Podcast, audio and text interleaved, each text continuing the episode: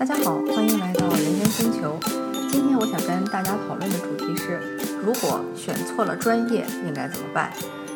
中国很早以前就有一句古话，叫“男怕入错行，女怕嫁错郎”。以前呢，女性并没有工作的权利，所以呢，他们就认为对男性来说最可怕、最可怕的事情就是入错了行。但是呢，随着这几年女性地位的提高，尤其是二战以后呢，各国都开始允许女性去工作、走入职场。尤其是这最近十几年，我不说大家也知道，高管中呢，女性的比例也越来越多。对于女性来说，跟嫁错郎一样可怕的，也有入错行。所以就是说，现在不管男女，入错行都是一个非常非常可怕的事情。而且呢，由于呃我们国家的这个高考制度啊，一般来说就是在十七八岁的时候，也就是绝大多数人第一次参加高考的时候，他们就制定了自己的专业。而这时候的专业呢，大多数也就是道听途说，或者是家长帮着选的，或者是老师建议的，或者是他们看了报纸上的一些报道，觉得某个专业应该蛮有前景的。或者是听说邻居家的孩子学这个专业蛮好的，他们也就这么学了。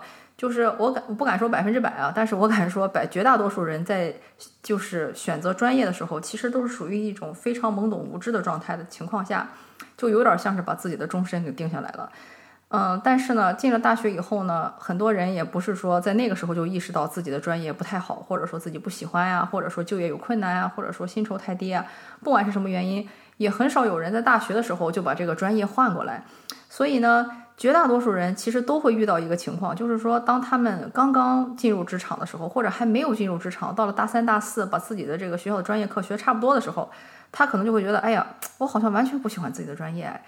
嗯，像这种情况下，其实一点都不罕见，可以说绝大多数人可能都是会经历这么一个迷茫期。这个时候呢，大家也会做一些不同的选择。呃，而且你也知道，就是说，当你意识到自己的专业选错了的时候，你现在是二十岁，还是是三十岁，还是是四十岁，其实都是有有些蛮明显的不同的。呃，每个人呢能做的事情也非常不一样，所以我就希望呢，在这一期里彻底的跟大家拆分一下，如果不管你在哪个年龄段，如果你发现自己的专业选错了，应该怎么办？首先，我们从最简单的说起，最简单的就是在校学生。嗯，如果是你在欧美国家上大学的话呢，就是在学校内部申请转系或者转专业，其实都是一个蛮可能的事情。你只要去看一下那个系的要求是什么，然后达到这些要求就可以了。中国呢，我相信会难一些，因为大多数人呢都是说在录取的时候这个专业或者说最起码这个院吧就定下来了。但是呢，这个事情肯定也还是可行的。就是说，如果你很确定，我举一个例子，比如说你进了这个学校的商学院，然后呢，你学的是会计。你去了以后才发现，哎呀，自己真的是非常不喜欢这些东西的话呢。如果比方说你们这个商学院里还有市场营销啊，或者说还有这个贸易啊，或者说还有经济学啊，或者还有什么的话，你在这个院里相对转其实是可能的。但是呢，关键就是这个时候你一定要及时的，就是抓抓住这个宝贵的时间，查好学校的这个规章制度，然后呢，看一下在学校内部有没有可能去转一个专业。当然，在系内转是最容易的。呃，但是呢，因为有很多课是相通的嘛。但是如果要完全转系，比方说，哎呀，我就是不喜欢，比方说计算机，我想转到管理学院去，这也不是不可以。但是就是还是那句话，要看这个学校的相关规定，还有你能不能在毕业前修完那些学分啊，或者满足那个学院的一些要求之类的。嗯，但是呢，总的来说，只要你还在学校里，而且没说到了这个 大四最后一学期，那时候是的确有点晚了。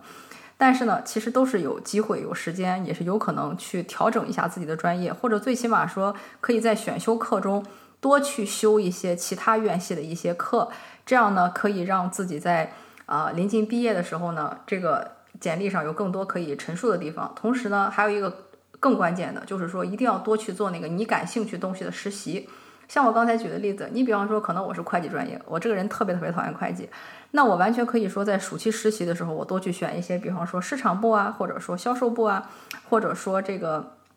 啊人力资源部啊。或者说是运营部啊的工作去做，然后这样的话呢，可能到我大四毕业的时候，尽管我的专业可能我们学校非常严格，不许我改，我还是必须是会计专业毕业。但是呢，我的实习经历中，你可以看到我其实已经有了两三年的这个市场部的相关经验。那如果这样的话呢，我相信你会在很多毕业生中也会脱颖而出，所以可以拿到一个自己很喜欢的一个。呃，就是你实习跟你实习相关的一个专业的一个 offer。尤其是如果你在你的这个公司表现非常好的话，很多公司其实就把实习生直接转正，那样的话就更容易了。所以呢，就是我觉得对于在校生来说呢，转专业或者换专业其实是最容易的。你可能当时觉得很难，觉得哎呀还要调戏啊，还要跟老师讲话呀，还要盖章很麻烦。但是我可以实实事求是告诉你，那时候其实是最简单、最简单的，因为呢，你那时候还年轻，你有太多的这个呃资本去试错，呃，而且呢，毕竟是一个学校内嘛，就是我从这个学院 A 转到学院 B 的这个难度，肯定是比你彻底不要这个，然后回去再高考一次，再去参加一个呃，就是第二次的高考和第二次专业选择，肯定是容易多的。所以呢，就是我希望，如果你还在校的时候，你就意识到自己不喜欢自己的专业，一定要尽可能的多去做一些。呃，跟自己专业有一定关系，但是呢，可以让你有其他机会的一些相关的一些实习，尤其是如果是像我刚才举的这个例子，我非常讨厌会计，我现在正好做到一个市场的实习生，那我就尽可能的把这个实习变成一个全职工作。这个呢，其实是一个最好的一个方式，就是说你如何去把你的这个，呃，在大学的时候，如果你发现选错专业，把这个事情给纠正过来。然后还有一个呢，就是说，如果你们家还有一些条件，可以让你继续去读研究生。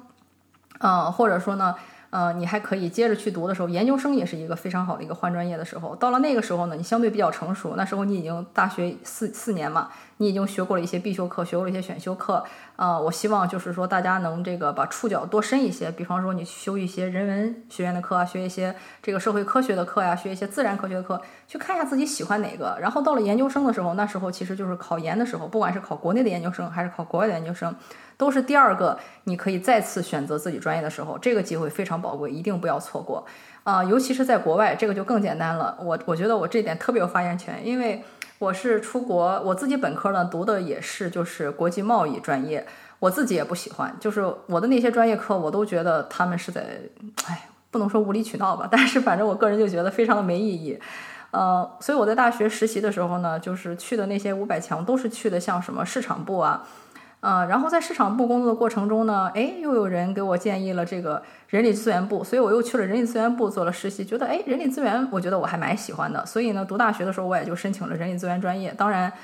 在那个过程中我也遇到了一个很不靠谱的中中介哦，就是但是这个故事在之前的播客也讲过，那一期就是如何去识别不靠谱的供应商。呃，然后呢，就是但是歪打正着，我觉得当时我还挺喜欢 HR 这个专业的。呃，而因为就是 HR 这个东西可以让我很快的，就是说看到我做的事情是有意义的，我也看到了这个好的 HR 和不好的 HR 可以对公司的企业文化有多大的影响。嗯，对我来说我还蛮喜欢的。呃，但是呢，就是跟我一起来读 HR 的那些同学里，有很多人都是在读 HR 的过程中突然发现自己不喜欢 HR。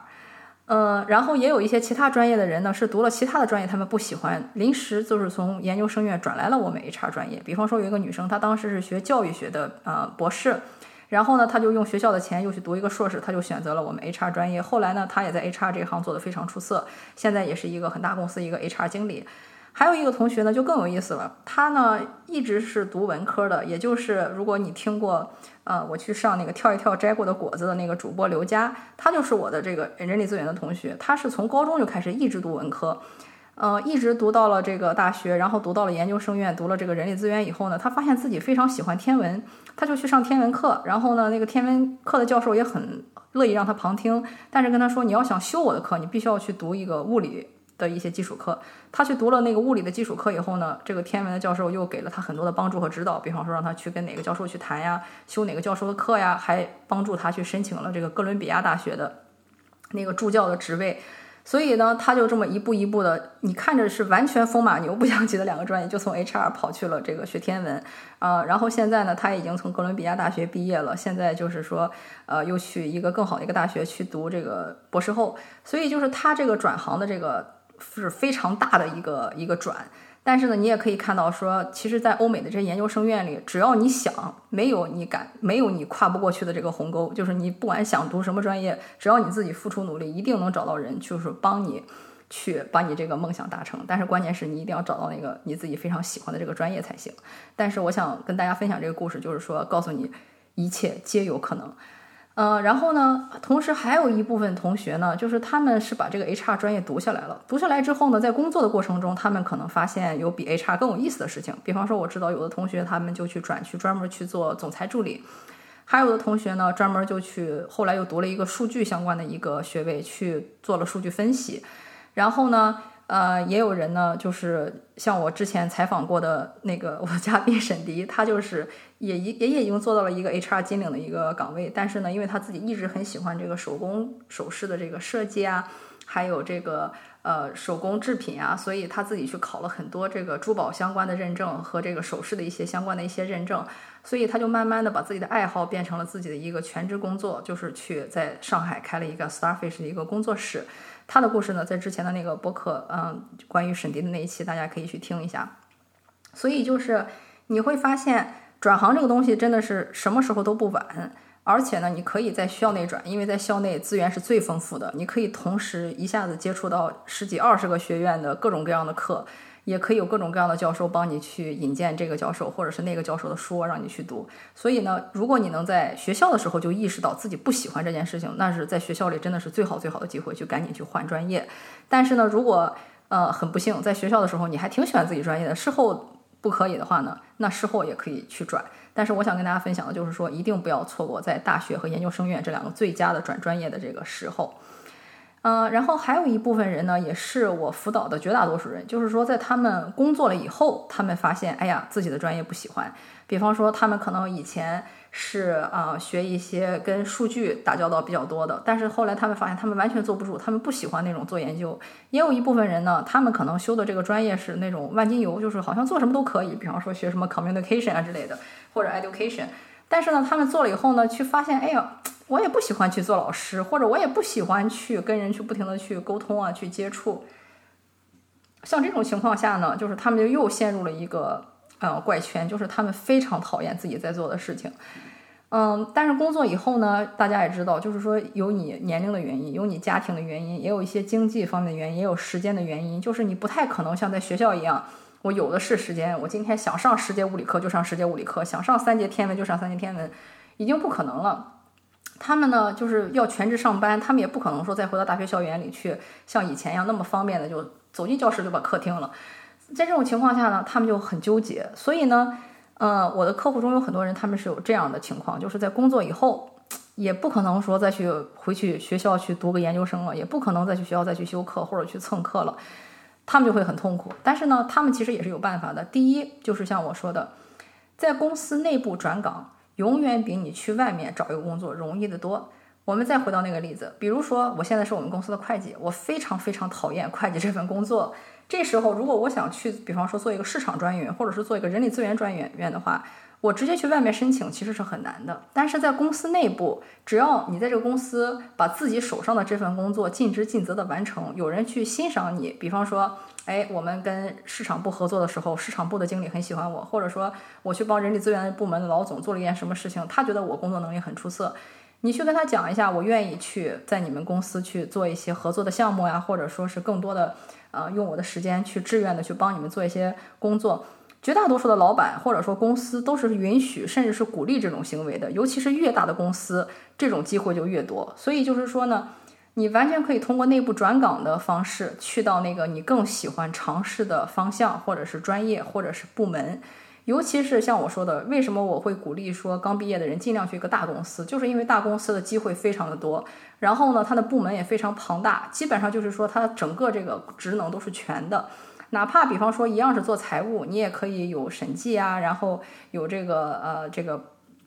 做这个预测呀，然后有做这个数据分析啊，然后有专门做报告，就是说它是一个非常全的一个生态系统。你可以在这个整个生态系统中的任一个链接去找一个东西去切入，看看那个点是不是你喜欢的。比方说，你可能讨厌做账，但是没准你喜欢做报告，或者你喜欢做这个数据去分析预测，或者你喜欢做审计，这都很很有可能啊。而你既然已经是这个。呃，财务部门的一员，你去做这种内部转岗，真的是太简单太简单了。你比外面的人有了太多的优势，尤其是在他们如果缺人手，或者说有忙季需要人的时候，你那个时候帮忙，基本上不敢说这个百分之百的这个成功率吧，但是其真的是成功率非常非常的大。所以呢，呃，你一定要想办法，就是说能看一下，如果你的公司足够大，它的这个生态链足够齐全的话，能不能先在公司内部去找一个切入点，把这个事儿做了。这也是这一点中。呃，如果你第一个工作在一个小公司，这点比较难，因为比方说一个小公司，他可能一个人既负责财务又负责 HR，那像这种情况下，他想去转也很难转，因为他一个人就是必须所有事儿都要做，他要再去扛一个例外，他真的是扛不过来。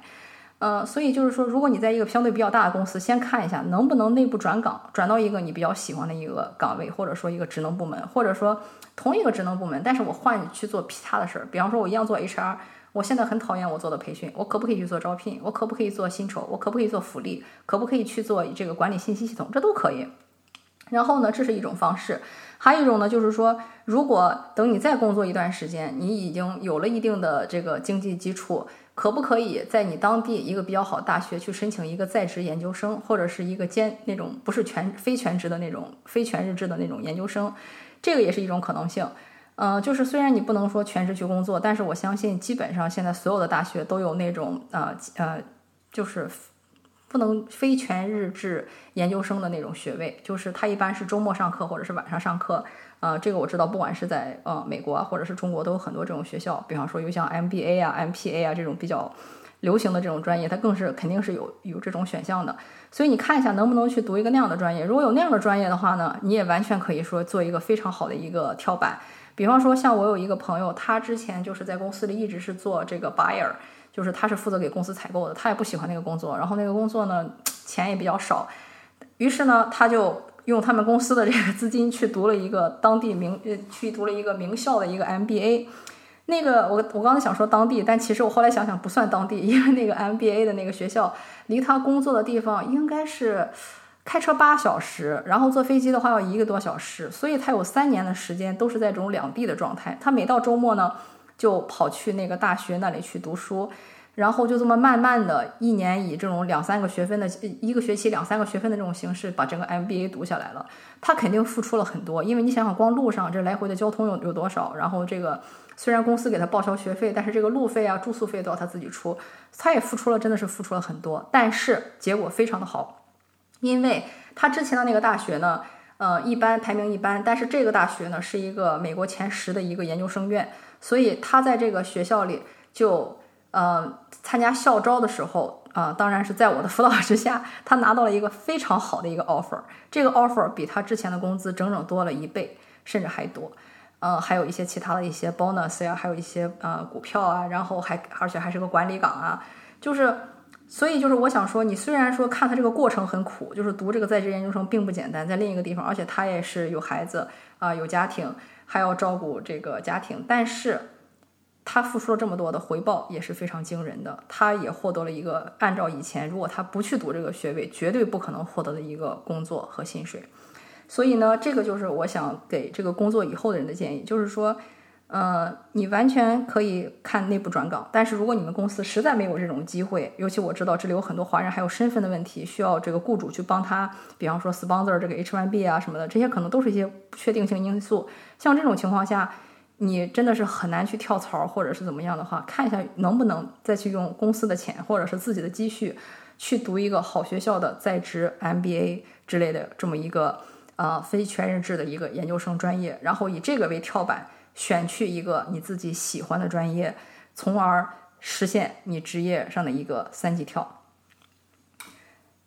然后呢，最后一点就是说，如果你真的是也没有这个的条件，就是没法去读书，呃，也拿不出这个钱的话呢，还有一个方式，就是说，如果你真的非常不想继续做这个工作呢，还有两条路可以走。第一个，我说的就是大公司小岗位。就是你先进到一个你最理想的公司，但是呢，你这个在公司里不可能一步到位，你需要从一些比较低的岗位做起，然后慢慢的升到一个比较好的岗位上去。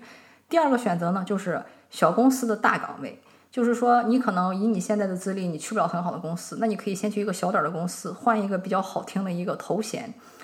呃，就是像我刚才说的，可能在小公司里，你既是人力资源一把手，又是这个那个财务的一把手，又是这个运营的一把手。像这种情况下呢，也是对你能力的一个快速的锻炼，呃，可以帮你去做一个跳板。我之前辅导了一个客户呢，他就是毕业之后一直在一个不喜欢的工作里连续做了十年，而且是个非常非常初级的岗。像他这种情况下呢，他跟我说：“哎，我想去这个五百强去做一个，比方说呃人力资源部经理。”我就跟他说：“你你要想想，这是不可能的。你要你想想，如果你是那个人力资源部的老总。”你会去什么样的地方找来你这个人力资源经理？他说肯定是从我的竞争对手那里挖一个来呀。我说对呀，你的竞争对手也都是五百强，所以呢，你要知道你跟这些人比是先天不足的。如果你也想，比方说我也想在这个五百强做一个人力资源经理，那你首先要做的就是，要么你先进到这个公司，从一个最底层的一个工作做起，比如说是个客服，比方说是个人力资源专员，比方说是个人力资源部门的秘书，从这样的岗位做起。然后呢，慢慢的往上爬到一个经理的位置。还有一个选择呢，就是你去你的竞争对手那里，先从那里做到一个人力资源经理。你的竞争对手呢，可能也分好几级。比方说，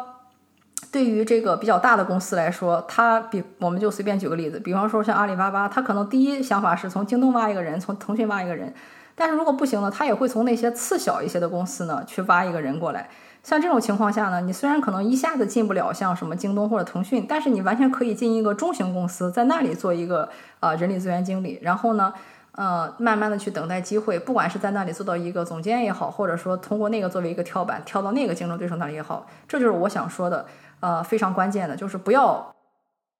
想着一步到位，你想要的这个预期可能是一个长期结果，需要十年或者是五年的时间去实现。但是呢，接下来每一步怎么走，一定要想得非常清楚。你做的每一步都是为了下一步做一个铺垫。这个呢，就是我想今天跟大家分享的。如果选错了专业怎么办？下一次呢，我会继续跟大家分析，如果选错了公司、老板或者团队，又应该怎么办？感谢你的收听，我们下次再见。